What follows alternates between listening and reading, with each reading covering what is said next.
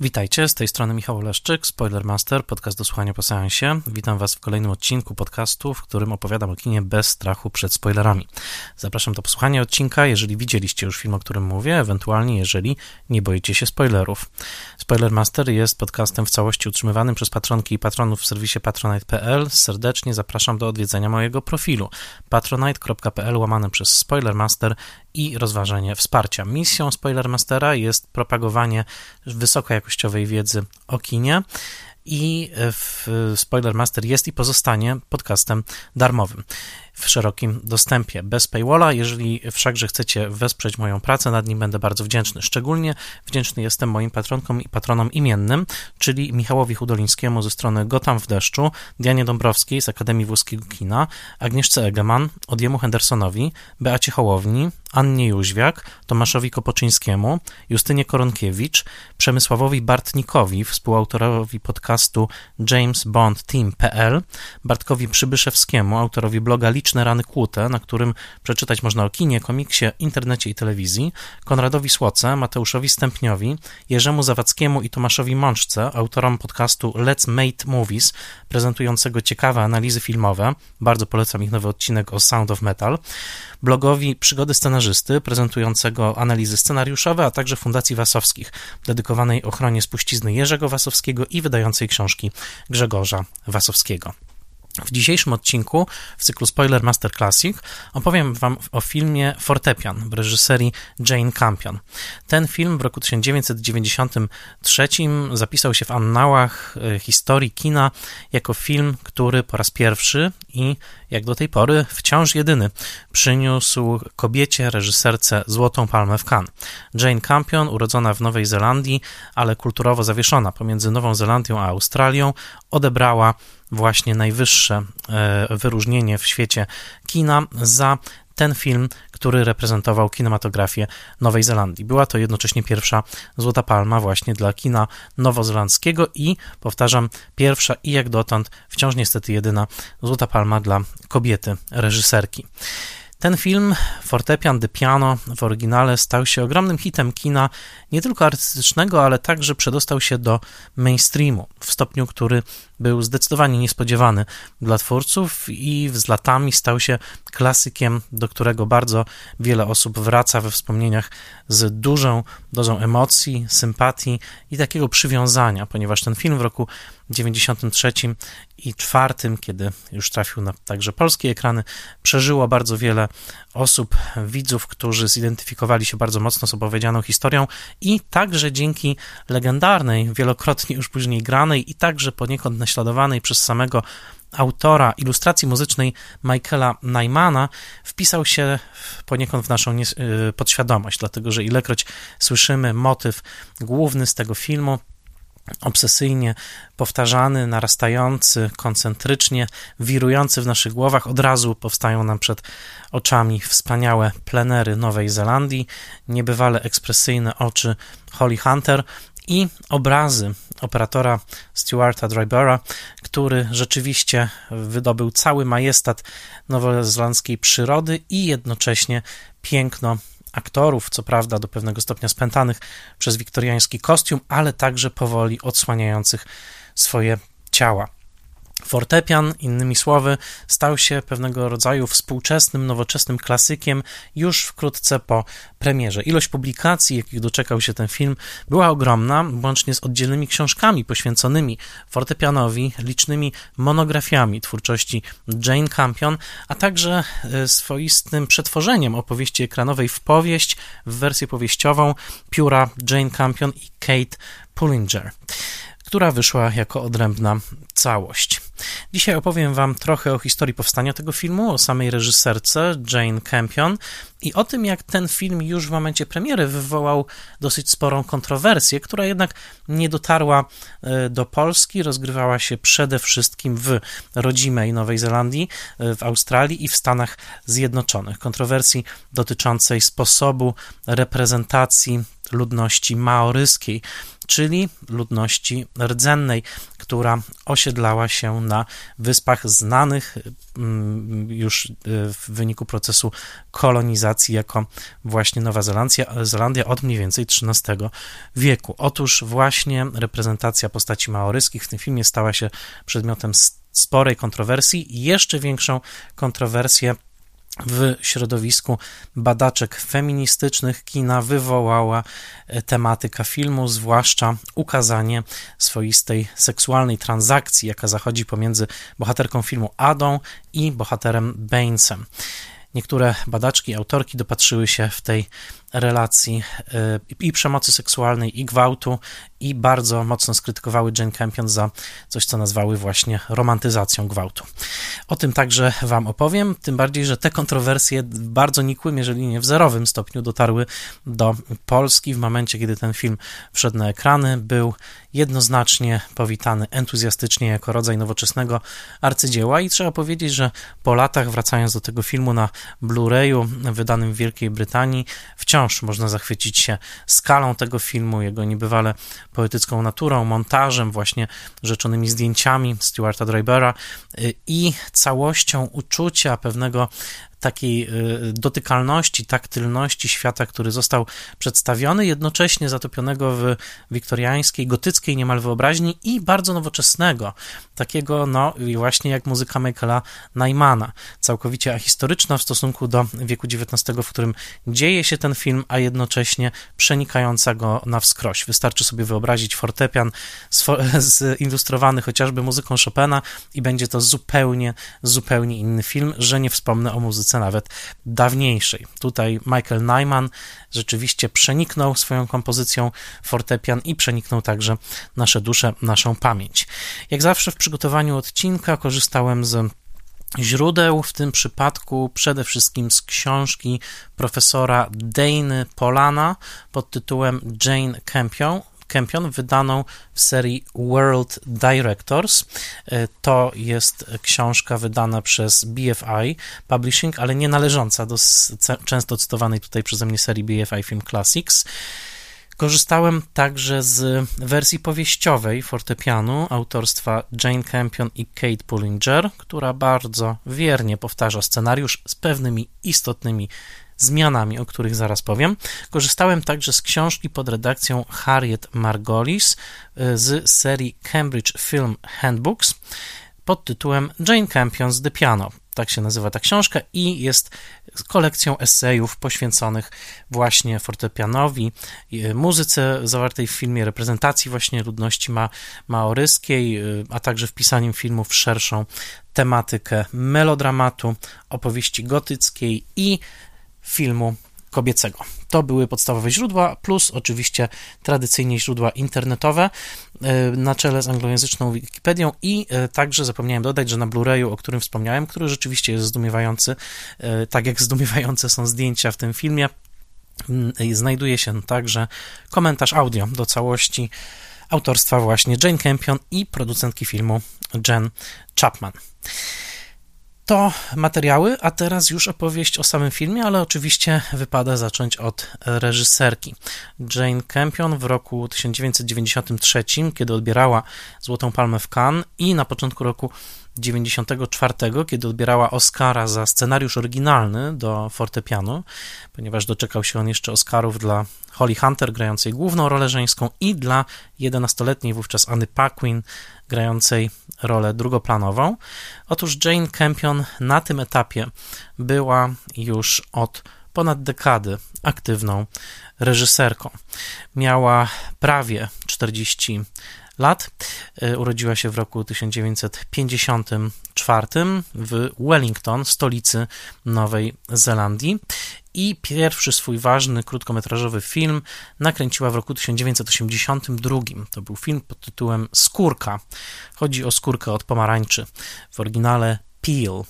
Zanim jednak nakręciła ten film e, i zanim ukończyła reżyserię w australijskiej szkole filmowej, no właśnie, wychowywała się w Nowej Zelandii jako córka ustosunkowanych i uprzywilejowanych ludzi. Jej ojciec był reżyserem teatralnym i operowym, jej matka była aktorką. Jej matka zresztą pojawia się przez chwilę w filmie Anioł przy moim stole z roku 1990.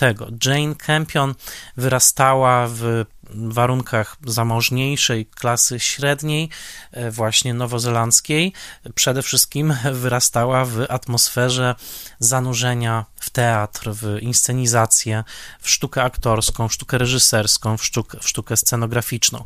Ponieważ wyrastała dokładnie w tych klimatach, wcale na początku nie chciała powtarzać drogi rodziców. Nie chciała być aktorką, ale też za bardzo nie chciała być reżyserką. Najpierw studiowała jeszcze w Nowej Zelandii antropologię. To był jej pierwszy wybór. Następnie studiowała malarstwo w Sydney. W międzyczasie odbyła podróże po Europie, szczególnie e, mocno i dogłębnie zwiedzając Włochy, po czym wróciła już do Australii, gdzie wcześniej, jak wspomniałem, studiowała malarstwo i rozpoczęła studia w szkole filmowej australijskiej, prestiżowej, o której pamiętamy, dlatego że w Spoilermasterze już wspominałem o tej szkole, której współzałożycielem był Polak Jerzy Teplic i którą ukończyła jako jedna z pierwszych absolwentek Gillian Armstrong, czyli reżyserka mojej wspaniałej kariery z roku 1979, o której opowiadałem w oddzielnym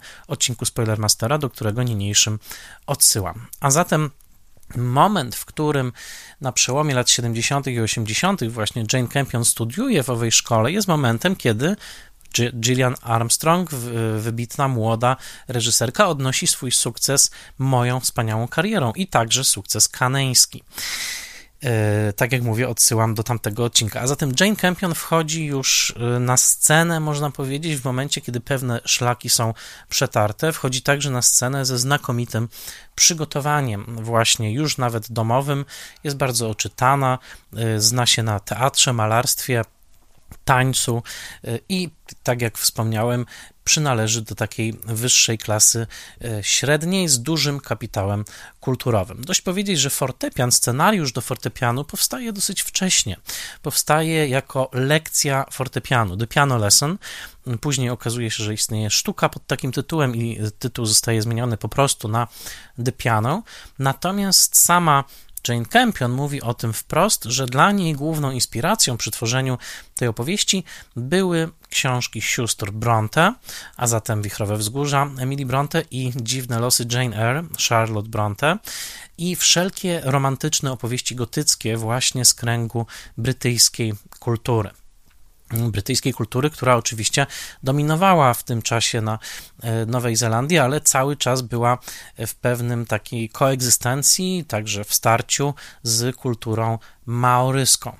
I e, kiedy Jane Campion opowiada o swoim dzieciństwie w komentarzu na Blu-rayu, o którym wspomniałem, mówi właśnie o tym, że wychowując się w Nowej Zelandii i przebywając bardzo dużo na farmie, która należała do jej rodziców, czuła się dosłownie jakby była zanurzona w gotycką opowieść, właśnie w stylu wichrowych wzgórz. Oczywiście pejzaż trochę inny, e, też znacznie cieplejszy i bardziej przyjazny, ale jednak e, dominacja wielkiej przyrody i jej monumentów e, wszechogarniających i wszechobecnych wokół młodej Jane sprawiły, że rzeczywiście, tak jak sama mówi, czuła się jakby dorastała wewnątrz takiej gotyckiej opowieści. Jeżeli przywołacie ten kontekst właśnie takiej romantycznej opowieści gotyckiej, gdzie w centrum zazwyczaj stoi postać kobieca otoczona e, mężczyznami, którzy na różne sposoby są albo odpychający, albo fascynujący, ale zawsze trochę tajemniczy i przebywający na jakiejś takiej, na takim pograniczu pomiędzy fascynacją a przemocą, a e, jakimiś mm, zdolnościami, czasem wręcz nadnaturalnymi, to od razu rozpoznacie, że fortepian jest taką właśnie opowieścią. Gdyby Emily Bronte mogła sobie pozwolić na większy stopień erotycznej bezpośredniości, bardzo możliwe, że napisałaby historię właśnie w tym rodzaju. O czym bowiem jest fortepian? Fortepian opowiada o kobiecie imieniem Ada, która jest Szkotką i która zostaje wydana za mąż bez pytania przez swojego ojca osadnikowi właśnie nowozelandzkiemu, e, który nazywa się Stewart. Gra go Sam Neill, którego pamiętamy także z mojej wspaniałej kariery, Gillian Armstrong, e, i która po przybyciu właśnie do Nowej Zelandii ze swoim ukochanym fortepianem jest zmuszona rozstać się z tym instrumentem. Ada nie mówi, e, nie wypowiada żadnych słów od szóstego roku życia. Jej komunikacja ze światem ograniczona jest do języka migowego i właśnie do fortepianu, na którym gra z ogromną pasją i zaangażowaniem i który jest swojego rodzaju przedłużeniem jej ciała i umysłu.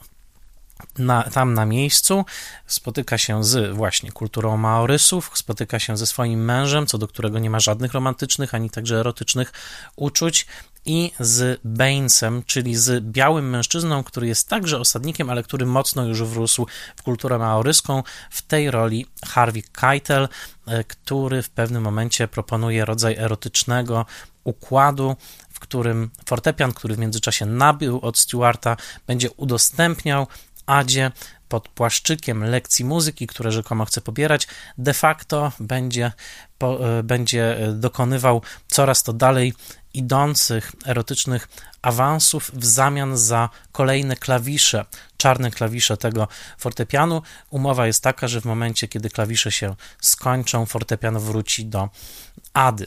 I to powolne odkrywanie właśnie seksualności w tej bardzo y, mocno wyeksponowanej, y, pośród mocno wyeksponowanej przyrody Nowej Zelandii, rozpiętej pomiędzy niebywale soczystą zielenią, niepokojącymi granatami, tego, e, tej dżungli, którą musi przebywać Ada, a e, bagnistą i wydaje się spaloną ziemią, na której zamieszkuje jej mąż, to, to odkrywanie swojej własnej seksualności, swojej własnej siły, także jako kobiety, która może decydować o, o seksualności, mimo że na początku opowieści jest traktowana całkowicie przedmiotowo, to wszystko ma posmak właśnie takiej opowieści gotyckiej. Na dodatek postać Flory, czyli małej córki Ady, która przybywa z nią, na Nową Zelandię łączy film z takimi romantycznymi wyobrażeniami dzieciństwa i dziecka, jako kogoś, kto obdarzony jest szczególną fantazją, szczególną intuicją, być może nawet jakimś kontaktem ze światem e, transcendentnym wobec świata materialnego. Mała Flora, gra zagrana tutaj przez Anne Paquin, jest właśnie kimś takim, kto zanurza się bardzo mocno w opowieściach, także w, w takich bardzo e, pełnych elementów, nawet drastycznych opowieściach romantycznych, kiedy zostaje zapytana mała Flora o to, kim był jej ojciec i w jakich okolicznościach zginął, opowiada bardzo taką przesadzoną historię o śmierci w płomieniach, porażeniu piorunem w trakcie miłosnej ekstazy, którą od razu rozpoznajemy jako rodzaj pewnej konwencji właśnie opowieści sentymentalnej, romantyzującej, takiej właśnie, którą mogła Flora usłyszeć e, w XIX-wiecznej mm, E, Szkocji e, jako pewną, pewien rodzaj groszowej wręcz literatury takiej właśnie romantycznej. A zatem, tak jak wspomniałem, fascynację Jane Campion, Emily Bronte i właśnie opowieściami gotyckimi, jednocześnie jest to, to ogromne uwrażliwienie na przyrodę Nowej Zelandii. Film będzie wręcz swego rodzaju pocztówką, która pomoże w rozwoju turystycznego przemysłu w Nowej Zelandii, plus świadomość feministyczna, czyli świadomość tego, że e, Jane Campion bardzo dobrze wie, iż stawiając w centrum opowieści Adę i opowiadając tę historię z jej punktu widzenia, innymi słowy, upodmiotawiając kogoś, kto w punkcie wyjścia opowieści jest całkowicie uprzedmiotowiony do tego stopnia, że może nawet zostać wydany za mąż bez e, pytania, to jest bardzo mocna część, taka świadoma tego projektu, w którym głos Ady, mimo że schowany, de facto wypowiadany tylko na początku filmu i na końcu w takiej narracji z zakadru, a tak to wypowiadany całkowicie językiem muzyki i ciała, że to także jest pewien, pewna część tego projektu. To znaczy, film jest wyraźnie z feministycznym zacięciem i to upodmiotowianie kobiety, wychodzenie jej z sytuacji całkowitego uprzedmiotowienia, najpierw przez ojca, potem przez narzuconego męża, a potem także przez kochanka, który rozpoczyna relację y, transakcyjnie i przemocowo i który dopiero z czasem staje się dla niej faktycznie wybranym i ukochanym partnerem, to wszystko także jest bardzo mocną e, tutaj częścią świadomości Jane Campion. E, także bardzo interesująca fuzja współczesnej świadomości feministycznej, właśnie opowieści gotyckiej spod znaku Emily Bronte i pewnego wciąż odkrywania dla kina pejzażu i świata nowozelandzkiego, który na etapie, e, kiedy ten film miał premierę, wciąż jeszcze nie był aż tak dobrze publiczności szerokiej znany, mimo że kino nowozelandzkie rozwijało się z powodzeniem od lat 70., mniej więcej od filmów Rogera Donaldsona, ale nie tylko. A zatem to jest taki, taki podstawowa informacja o tym filmie, to znaczy fortepian, warto zapamiętać, że właśnie łączy wątki gotyckie, feministyczne, romantyczne i nowozelandzkie. Natomiast warto zerknąć na wcześniejszą filmografię Campion i zobaczyć, w jaki sposób jej wcześniejsze dzieła, zwłaszcza filmy krótkie, łączą się także z fortepianem, zanim znowu do niego wrócimy. Otóż Jane Campion już w roku 1982, a zatem na de facto dekadę przed fortepianem, kręci wybitny film krótkometrażowy właśnie pod tytułem Skórka, czyli Peel. Dodam, że te filmy krótkometrażowe są dostępne jako dodatki na płytach Blu-ray, które wydało powstało Criterion Collection właśnie z filmem Sweetie z 1989 roku i z filmem Anioł przy moim stole z roku 1990. A zatem Peel, który trwa niecałych 9 minut i który 4 lata później zostaje e, nagrodzony w Cannes jako najlepszy film krótkometrażowy z takim sporym poślizgiem, opowiada historię, w której najważniejsza jest dynamika trójkąta, w tym przypadku trójkąta dorosłych brata i siostry i młodego synka owego brata.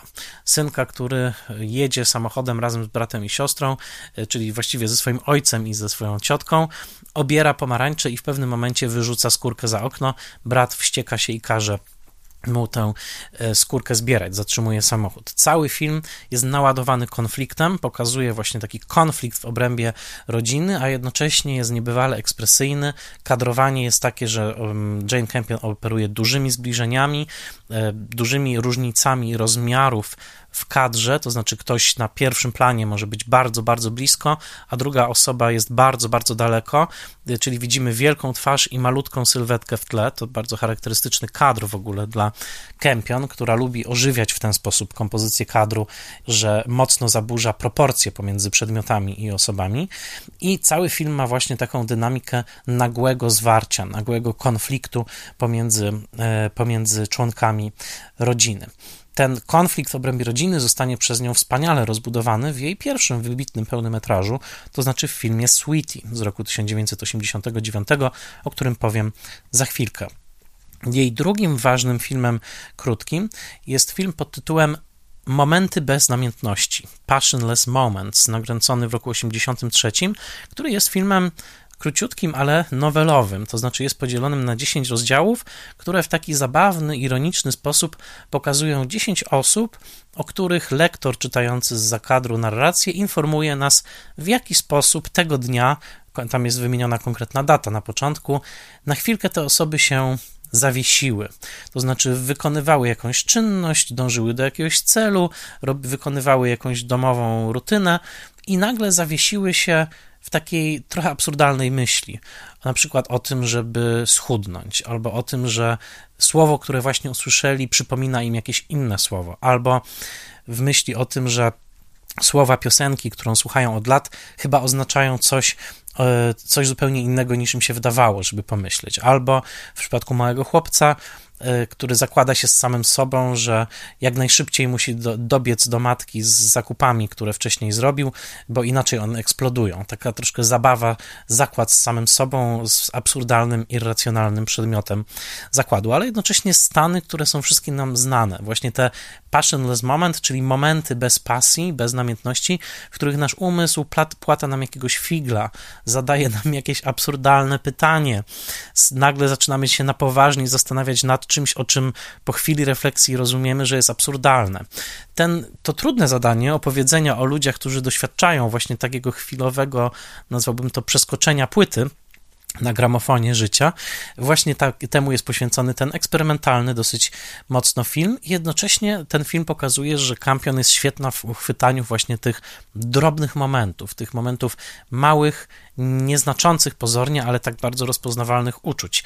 Jej filmy późniejsze będą utkane z takich właśnie epizodzików, miniaturek, sam fortepian jest ich pełen, ale także film Sweetie będzie zbudowany wokół nich. Rok 84 to film pod tytułem Opowieść dziewczynki, A Girl's Own Story, który dotyka tematu dorastania jako dziewczyna, dotyka tematu kazirodztwa, przemocy seksualnej, ale także takich przemian ciała młodej dziewczyny, młodej kobiety.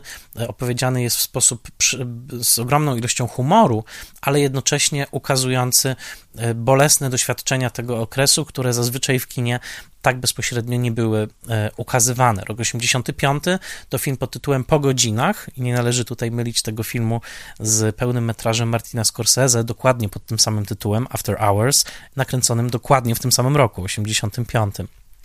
Jane Campion w tym filmie, z którego jest niezadowolona po latach i który wręcz prawie go odrzuciła ze swojej filmografii, opowiada o przemocy seksualnej w miejscu pracy i o tym, jak mm, osoby wokół bohaterki nie dają jej wiary w to, czego doświadczyła swoją drogą, temat bardzo, bardzo aktualny, ale jednocześnie film pesymistyczny, nawet zwłaszcza jeżeli zwrócimy uwagę na to, że powstał w ramach takiego specjalnego kolektywu kobiet filmowców, z którym notabene Jane Campion mówi, że miała nie najlepsze doświadczenia, doświadczyła go jako raczej takiej hierarchicznej mocno struktury, w której nie czuła się wolna. I jednocześnie film nie spodobał się także tej instytucji, dlatego że pokazywał brak solidarności, brak siostrzeństwa, dzisiaj byśmy powiedzieli, między kobietami, które wcale nie chcą pomóc naszej bohaterce, tylko patrzą na nią z wyższością. Film interesujący, w całości dostępny na YouTubie, tutaj nie trzeba żadnych Blu-rayów nabywać. Interesujący, po latach Jane Campion nie jest z niego zadowolona, już wtedy mówiła, że to nie było najlepsze doświadczenie. Tak czy inaczej, te wczesne filmy pokazują y, reżyserkę, która jest w stanie w przeciągu kilku sekund wykreować bardzo wyrazisty nastrój, która sięga po wyraziste i niebanalne ustawienia kamery, która jest eksperymentatorką, a jednocześnie która szuka odpowiedników emocji właśnie w kompozycji kadru, w kolorze, którym się posługuje bardzo chwilami nawet agresywnie, odważnie i e, która wciąż szuka swojego tematu.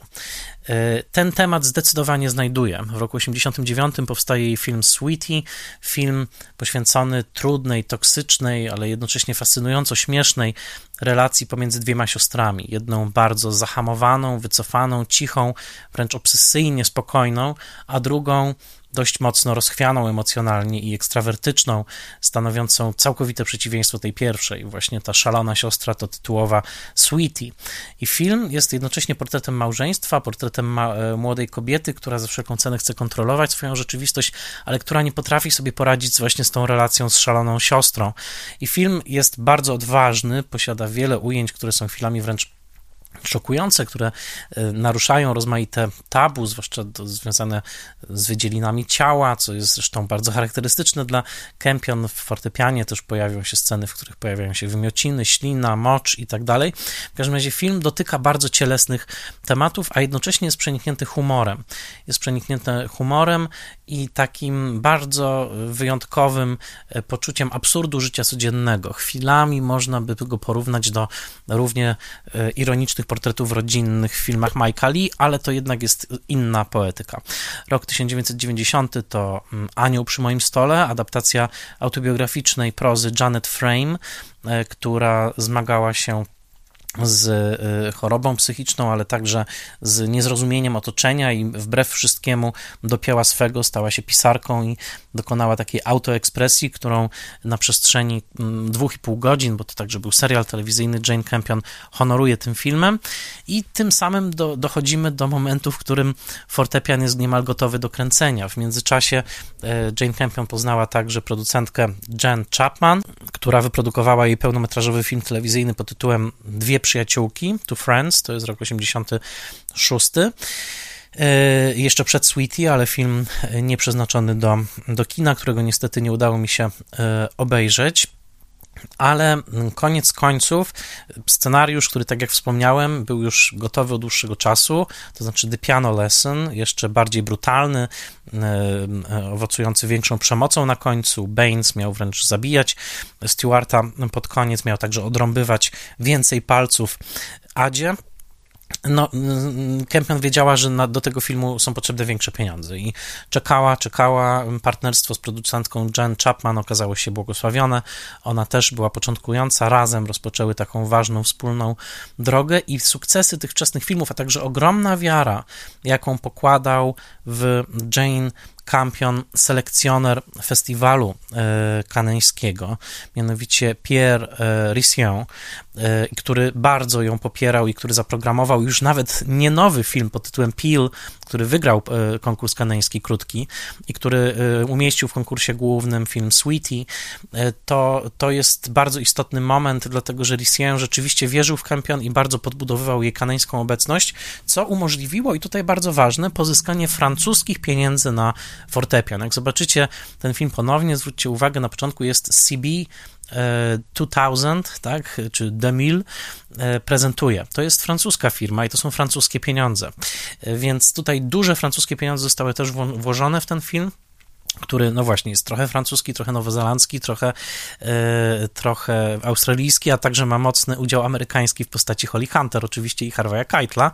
Także film prawdziwie międzynarodowy, ale te francuskie pieniądze umożliwiły tę dosyć wystawną, trzeba przyznać, produkcję. Scenariusz uległ jeszcze zmianom, ale zdjęcia się rozpoczęły, trwały w roku 1992. Kempion chciała uniknąć problemów, które później się rozpoczęły właśnie z zarzutami dotyczącymi reprezentacji społeczności maoryskiej, zatrudniając specjalnych konsultantów maoryskich do tego filmu i oczywiście zatrudniając wielu maoryskich aktorów. Do koniec końców e, tych e, kontrowersji do końca nie udało się uniknąć. Kluczowym współpracownikiem Pracownikiem okazał się Stuart Dryber, czyli autor zdjęć, które są naprawdę zdumiewające i który zmienił dżunglę w świat niemalże podwodny, co było zresztą in, inicjatywą, e, pomysłem Jane Campion, która powiedziała, że chciała, żeby dżungla wyglądała w jej filmie jak dno akwarium i rzeczywiście tak jest. Te granatowo-zielone sceny są E, są nieprawdopodobne. E, Michael Nyman, wiadomo, muzyka przeniknęła film i nadała mu bardzo nowoczesnego wydźwięku. Takiej muzyki nikt w XIX wieku oczywiście e, nie słyszał, natomiast, natomiast no tutaj ona przenika film i nadaje mu niebywałego, niebywałego charakteru. Film dotyka tematów tabu, dotyka tematów związanych z seksualnością, jest także klasycznym melodramatem. Zwróćmy uwagę na trójkąt pomiędzy między właśnie Stewartem, Bainesem i Adą, a także został wpisany przez wielu badaczy w taką tradycję filmu kobiecego, Women's Picture, takiego właśnie melodramatu, który przeznaczony jest głównie dla, dla publiczności kobiecej, który ma ogromną tradycję w Hollywood. Filmy właśnie z kobiecą bohaterką w centrum, która doświadcza rozmaitych form opresji i czasami je przezwycięża, czasami nie, ale przede wszystkim filmy te były właśnie mocno uświadomione i wyczulone na te rodzaje krzywd i presji, które kobiety mogą w społeczeństwie odczuwać, zazwyczaj wpisując je właśnie w język melodramatyczny. Mistrzem takiego Women's Picture był chociażby Douglas Sirk w latach 50., a zatem z tą tradycją także y, fortepian w jakimś sensie, e, w jakimś sensie rozmawia. I oglądanie tego filmu jest oczywiście podziwianiem koncertu gry aktorskiej, bo mm, została skompletowana niezwykła obsada do tej opowieści, bardzo internacjonalna. Holly Hunter, pochodząca z Georgii w Stanach Zjednoczonych, licząca sobie 1,57 m, drobniutka, ale nieprawdopodobnie utalentowana aktorka, która już na tym etapie miała za sobą nominację Oscarową za najlepszą aktorkę w filmie Telepasja Jamesa Lee Brooksa z 1987 roku, ale także udział w filmach braci Cohen e, i za tę rolę właśnie w fortepianie otrzyma Oscara, jednocześnie będąc w tym samym roku nominowaną za drugoplanową rolę w filmie Firma. Anna Paquin, odkryta z pochodzenia Kanadyjka, ale także wychowana już głównie na Nowej Zelandii, dziewczynka, która odebrała Oscara w wieku lat 11, to prawie najmłodsza laureatka, młodsza była tylko Tatum O'Neill za e, Papierowy Księżyc. Sam Neill, aktor australijski, wybitny, w tym samym roku obecny w Parku Jurajskim Stevena Spielberga i oczywiście Harvey Keitel, który tworzy bardzo ryzykowną rolę Bainesa, dlatego że e, wszystko, co on w tym filmie robi, a zwłaszcza ten pierwszy układ, jaki oferuje Adzie, to znaczy intymność za kolejne klawisze, jest, nosi y, cechy pewnej właśnie seksualnej transakcji, ale także seksualnej przemocy. Harvey Keitel pokazuje się w tym filmie całkowicie nago, ten tak zwany full frontal y, nudity y, był czymś niesłychanym, jeżeli chodzi o kino, które zahaczało o mainstream. Co prawda Harvey Keitel rok wcześniej rozebrał się także dla Abla Ferrary w filmie Zły Porucznik i troszkę później dla Angelopulosa w filmie spojrzenie Odyseusza, w ogóle miałem w pewnym momencie takie wrażenie w latach 90., że jeżeli Harvey Keitel się pojawia, to jego penis też pojawi się ekranie. Był taki, był taki moment, ale to bardzo też interesujący casting, bo jeżeli spojrzymy na ten pejzaż aktorski, to mamy yy, no, niezłą mieszankę. Właśnie Holly Hunter z południa Stanów Zjednoczonych, Harvey Keitel, czyli tak naprawdę z pochodzenia polsko-rumuński, Żyd nowojorski, który wciela się tutaj w Szkota, jednocześnie już trochę pół Maorysa, Australijczyk Neil, e, Kanadyjko-Nowozelandka Anna Paquin. No jest, jest, to niezły, jest to niezły miks ale faktycznie dobrany niesamowicie, bo ten kwartet, tutaj trzeba mówić o kwartecie. Anna Paquin zresztą lata, z latami udowodniła, że Oscar był zasłużony, bo przecież zagrała później wiele fantastycznych ról, a za rolę w True Blood otrzymała także Złotego Globa. W każdym razie mm, ten, ta obsada jest, jest niebywała i e, sama Jane Campion mówi o tym, że najważniejsze było dla niej budowanie postaci Ady i tej narastającej intymności z Bainesem, to znaczy tych kolejnych ruchów, dotyków, słynny moment, kiedy on dotyka malutkiego kawałka skóry, który prześwituje za, za pańczochy grającej na fortepianie Ady, to wszystko jest zbudowane z niebywałą subtelnością, a jednocześnie dotyka tematów, które mam wrażenie, że zwłaszcza dzisiaj wybrzmiałyby zapewne trochę inaczej. Nie wiem, jak ten film byłby odebrany, gdyby miał dzisiaj premierę, ale wydaje mi się, że mógłby się liczyć z tym, że na Twitterze pojawiłyby się także mm, oskarżenia o e, rodzaj właśnie rozgrzeszania, rodzaju seksualnej przemocy, bo ta granica jest tutaj ciągle naruszana, a przynajmniej testowana w tym filmie, ale jednocześnie mam wrażenie, że ten film podchodzi do ludzkiej seksualności z niebywałą dojrzałością, pokazując jakby przede wszystkim ogrom zakazu, tabu, jakie, dla, jakim dla wiktoriańskiej kobiety, jaką jest Ada seksualność jest obudowana.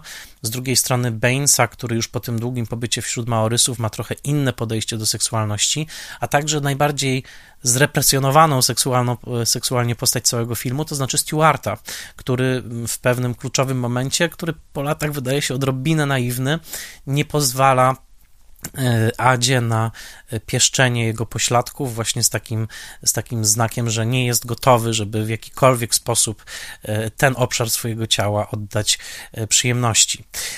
Wcześniej zresztą jest scena seksualnego, w której z kolei to Bane sprawia przyjemność Adzie z dość absurdalnym cięciem montażowym, e, które przenosi nas od obrazu właśnie owego, owego yy, sprawiania przyjemności do obrazu psa, który liże dłoń sama Nila. Myślę, że dzisiaj także to może się wydać trochę naiwne i nie zdziwiłbym się, gdyby dzisiaj pokazać ten film publiczności w trakcie na przykład festiwalu, kiedy jest pełna sala. Myślę, że to cięcie montażowe na tego psa wywołałoby troszkę uśmiechów, a może nawet E, a może nawet śmiech. Tak czy inaczej, film kroczy po takiej właśnie cienkiej granicy, e, eksplorując tą seksualność i pozwalając powoli Adzie na takie seksualne i emocjonalne otwarcie się na Bainesa. W tym sensie film jest niemalże fantazją erotyczną, takim właśnie powolnym zrzucaniu gorsetu, e, obyczajowości bardzo restrykcyjnej przy współudziale kogoś, kto ma w sobie już element kultury rozpoznawalnej jako bardziej wolną erotycznie. Maorysi w tym filmie są przedstawieni właśnie jako bardziej otwarci na seksualność.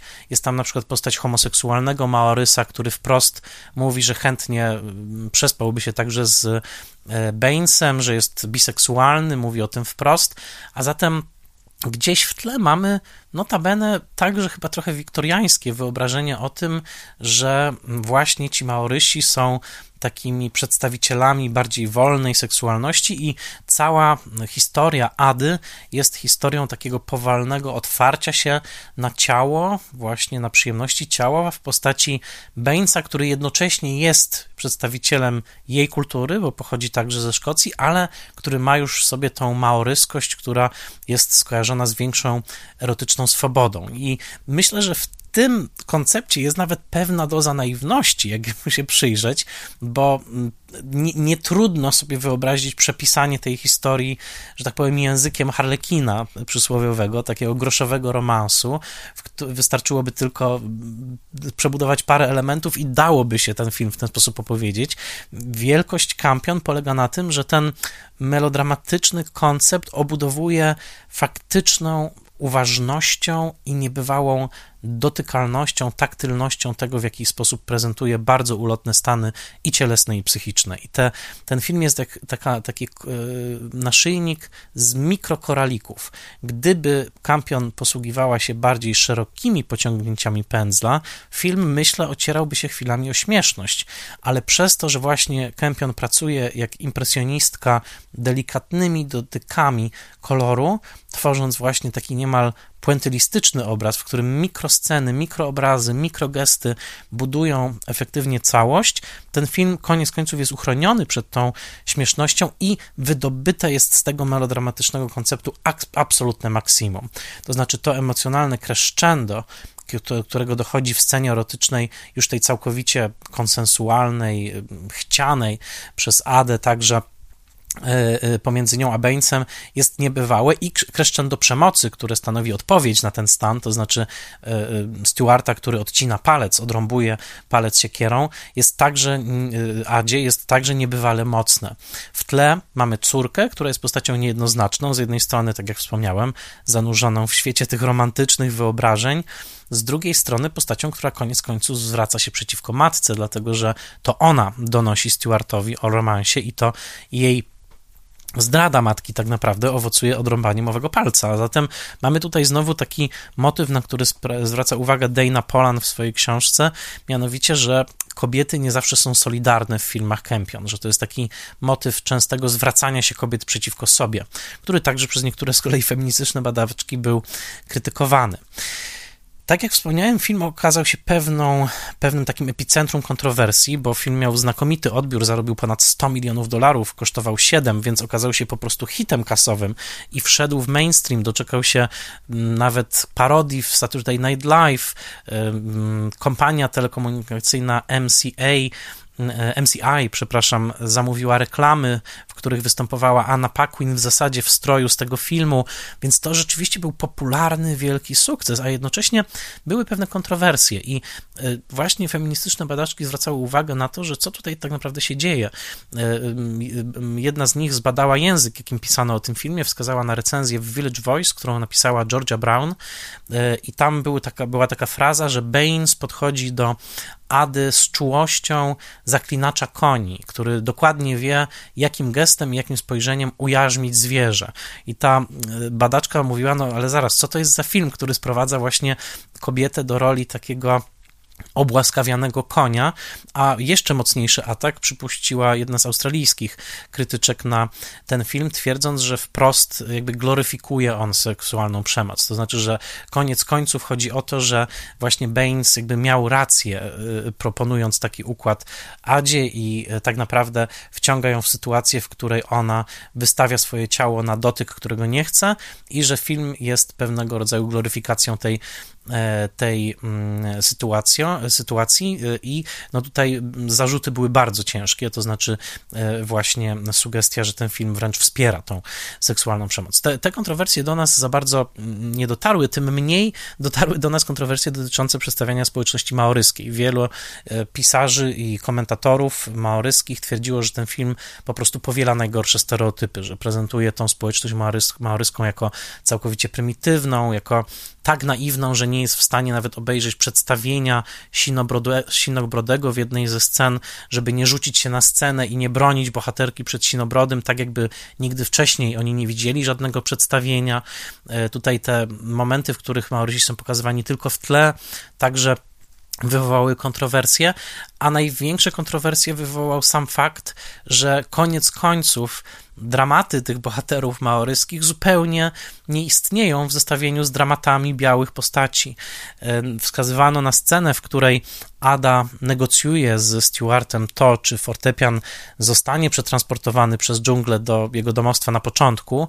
Jak pamiętamy, fortepian zostaje na plaży, e, tworząc taki niezapomniany, ikoniczny obraz z tego filmu, właśnie fortepianu pośrodku plaży, ale jak wskazywali ci komentatorzy, jakby nie ma w ogóle w tej scenie kwestii tego, e, że, że no przeniesienie tego fortepianu to jest po prostu praca fizyczna tych maorysów, to znaczy wszystko jest sprowadzone do, jak pisze Dana Polan, właśnie konfliktu woli pomiędzy, e, pomiędzy Stewartem i pomiędzy E, e, Adą, a tak naprawdę to, czyje mięśnie w pocie czoła przeniosą ten fortepian i że te boha ci bohaterzy maoryscy są tak naprawdę tutaj całkowicie uprzedmiotowieni i, i mamy się skupiać tylko i wyłącznie na dramacie emocjonalnym właśnie owej białej kobiety, kolonizatorki de facto, no w świetle studiów postkolonialnych sprawiają, że film jest dosyć dzisiaj, to słowo może, możemy odmieniać przez wszelkie przypadki, problematyczny, tak? Jak to jest, że ta y, społeczność maoryska jest tylko takim kolorowym tłem, które też w bardzo naiwny sposób podchodzi do samego fortepianu, waląc w jego klawisze pod koniec filmu, a wszystkie dramaty dotyczą tylko i wyłącznie właśnie tego tria białych postaci, z których jedna e, po części wrosła już w kulturę maoryską, ale koniec końców w ostatniej scenie widzimy Bainesa w pięknym białym domu, e, właśnie w takim totalnie już e, module, chciałoby się powiedzieć, osadnika zamożnego i Adę zresztą też jako jego małżonkę. A zatem ci badacze mówią, że tutaj gdzieś pod spodem dzieje się tak naprawdę pewna kolonialna fantazja, w której element maoryski jest tylko tylko i wyłącznie potrzebny po to, żeby w odpowiedniej dawce, ale nie za dużej także, pobudzić seksualność białych ludzi. Od, odsyłam Was do badań e, tych, które wspomniałem, do tych książek, których wspomniałem, zwłaszcza książki pod redakcją Harriet Margolis. Kto chce wejść w taki bardziej akademicki dyskurs wokół tego filmu, kontrowersja trwa. Jest wiele tekstów na temat tego filmu i rozmaite stanowiska już zostały e, tutaj przyjęte przez różnych badaczy, różne badaczki. Jest to w każdym razie dosyć interesujące, jak ta, powtarzam, gotycka, romantyczna fantazja erotyczna w pewnym sensie z tym takim mocnym komponentem już w pełni dwudziestowiecznego feminizmu, jednak w pewnym takim najgłębszym rejestrze pozostaje stosunkowo staroświecka i być może nawet e, przynależąc, przynależąca do tej kolonizującej kultury brytyjskiej. Tutaj już mm, pod tym względem myślę, że należy postawić kropkę. E, Dana Polan w swojej książce zwraca uwagę na jeszcze jedno, mianowicie, że ten film jest częścią takiego ogromnego przewrotu kina artystycznego, e, jaki dział się w latach 90., to znaczy umainstreamowienia kina artystycznego. Mm, fortepian został zakupiony przez, dystrybuc- przez dystrybutora Miramax jeszcze przed kanańską premierą. E, ta promocja Miramaxowa była bardzo silna i też pomogła w zdobyciu tych wszystkich Oscarów. W tym samym czasie Miramax też promuje Pulp Fiction i przebudowuje w ogóle cały pejzaż kina artystycznego w Stanach. I Dana Polan wskazuje na trzy filmy właśnie Miramaxu, które w latach 90. No, zebrały najwięcej pieniędzy i sprawiły, że powstała pewna marka filmu artystycznego, właśnie opartego gdzieś na tematach emancypacyjnych, sięgającego po kostium, ale też przyjemnego w oglądaniu, przyjemnego dla oka z silnymi postaciami kobiecymi, ze świetnymi aktorkami. I tutaj wskazuje się na fortepian właśnie, na Zakochanego Szekspira, to najlepszy e, film roku 98 wedle Akademii Oscarowej. I na Czekoladę Lasy Hallstroma, rok 2000, ogromny sukces kasowy w Stanach, gdzie mm, z kolei Juliette Binoche gra też taką postać, która z kolei poprzez wyrażanie siebie w sztuce cukierniczej i wchodząc w konflikt z bardzo konserwatywną społecznością, triumfuje trochę tak jak grająca na fortepianie pod koniec, mimo uciętego palca Ada. A zatem interesujące takie dostrzeżenie pewnej strategii właśnie dystrybutora, który budował takie postaci, który budował taki przekaz, także jest, myślę, dosyć interesujące w książce Dejna Polana, e, Dejny Polana, o którym wspomniałem.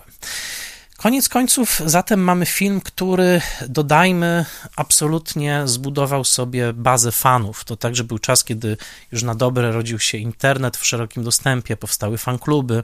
Ludzie, którzy oglądali ten film dziesiątki razy, prześcigali się w ilości obejrzenia.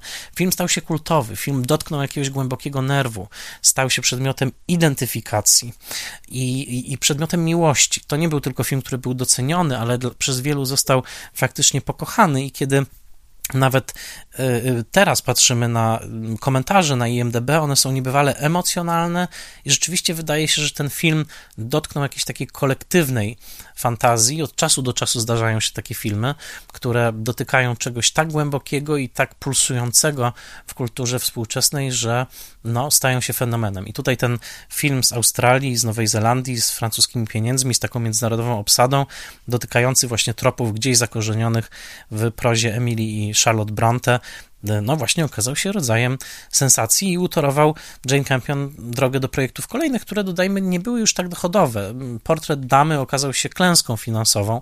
E, późniejsze filmy takie jak Jaśniejsza od Gwiazd czy Święty Dym nie spełniły oczekiwań e, ani krytycznych, ani finansowych i dla Jane Campion to pozostaje razem z Aniołem przy moim stole taka wizytówka właśnie e, fortepian. Natomiast później ona znakomicie odnalazła się w telewizji, kręcąc świetny serial top, e, top of, the, mm, of the Lake. E, także y, interesujący film z przecięcia wielu kultur, z naleciałością pewną romantyzującą, gotycką, z naleciałością być może także kolonialną, z niebywałymi e, z rolami aktorskimi. Oczy Holly Hunter są po prostu niezapomniane i myślę, że to jest jedna z największych w ogóle kreacji aktorek amerykańskich w historii w historii kina.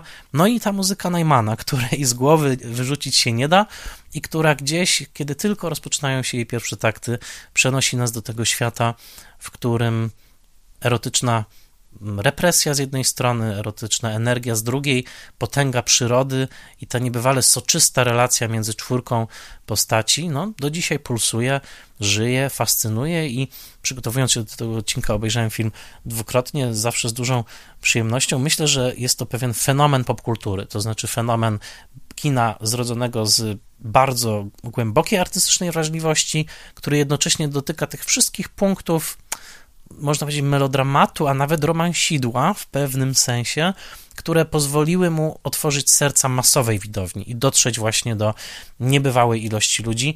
No, jest to w pełnym słowa tego znaczeniu nowoczesny kinowy klasyk.